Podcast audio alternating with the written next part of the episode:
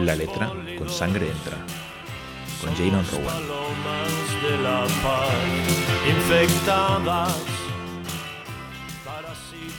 Ethical Know-How de Francisco Varela.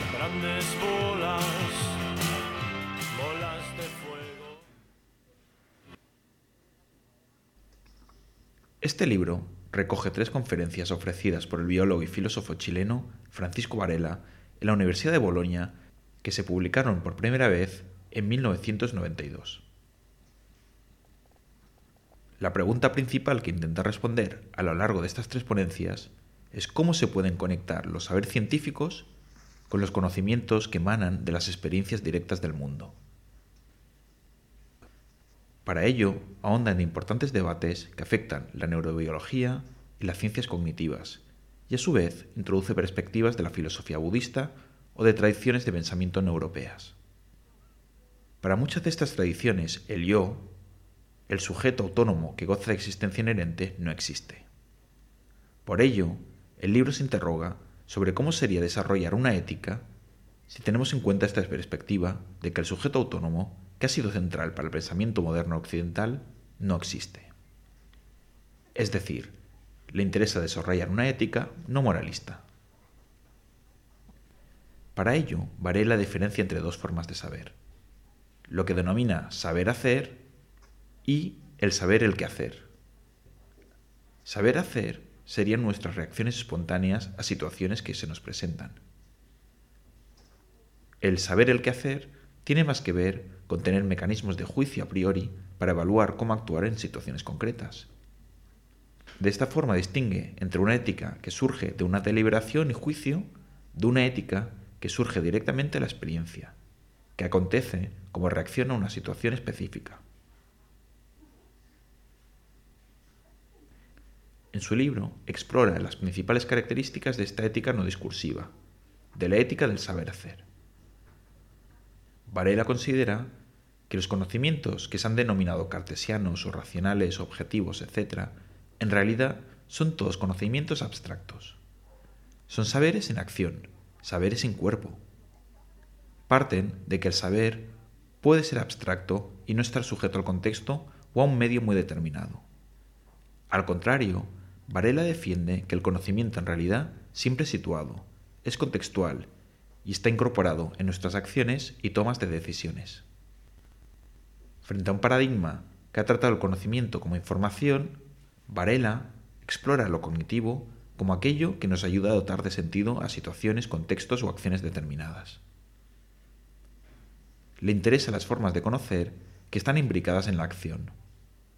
Para el autor, el mundo fenoménico no nos viene dado, lo producimos en nuestra interacción con el mismo.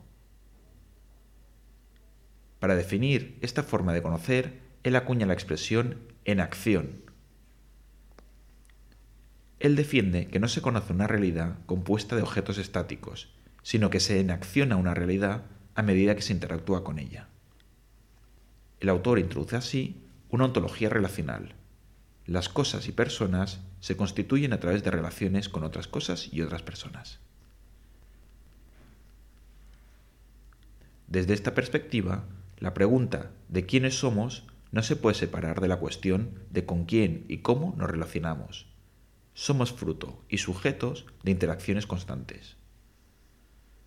Enactuamos mundos que a medida que se repiten, integramos e incorporamos en nuestros movimientos y acciones. Estos micromundos, que generamos por repetición, acaban presentándose como una realidad fenoménica, objetiva e inmutable al sujeto. Las estructuras cognitivas surgen a base de repetición de acciones y formas de habitar el mundo.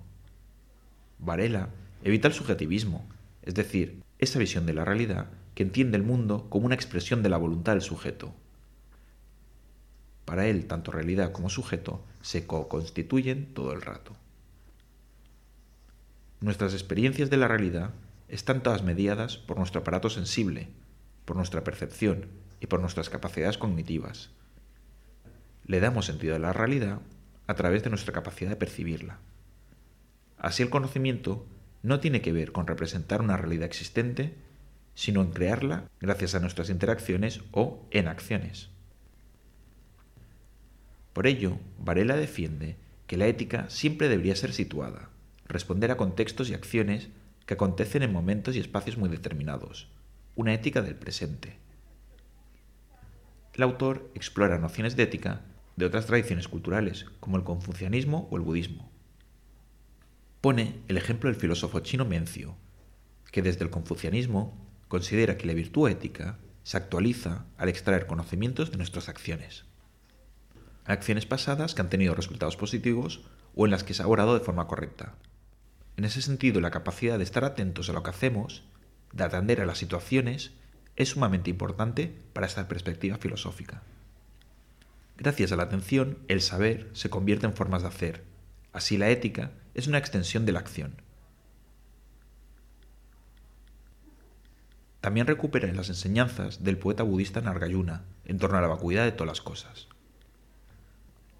La ontología budista no parte del ser, sino de la ausencia de ser. Nada es porque todo está siendo. A eso se le denomina la vacuidad.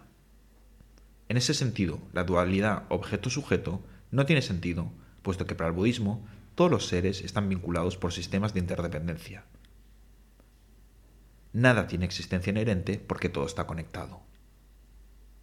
Y si no hay seres con realidad inherente, puesto que todo está determinado por relaciones de interdependencia, la existencia del ser autónomo no tiene sentido.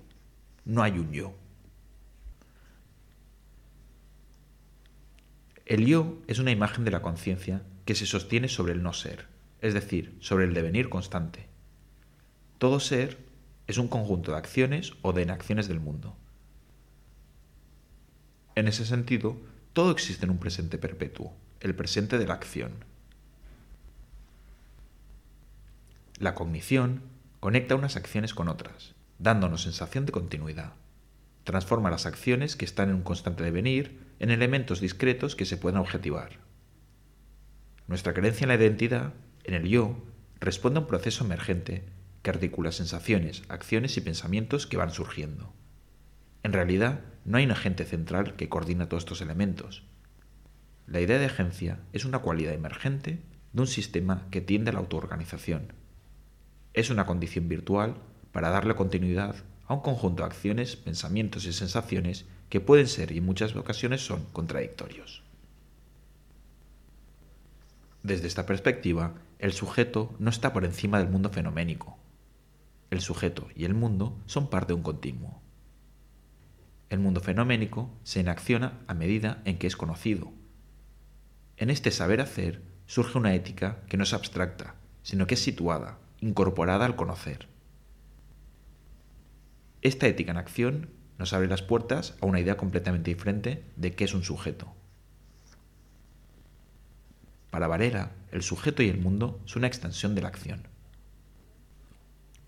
Así, frente a un saber abstracto, Varela nos presenta formas de conocer que habitan nuestros gestos y acciones, formas de saber que parten de un principio de interdependencia, formas de saber que incorporan una ética que se materializa en cada uno de nuestros gestos, palabras o acciones. Una ética no moralista, una ética que no escinde el saber del comportar. La ética del saber hacer.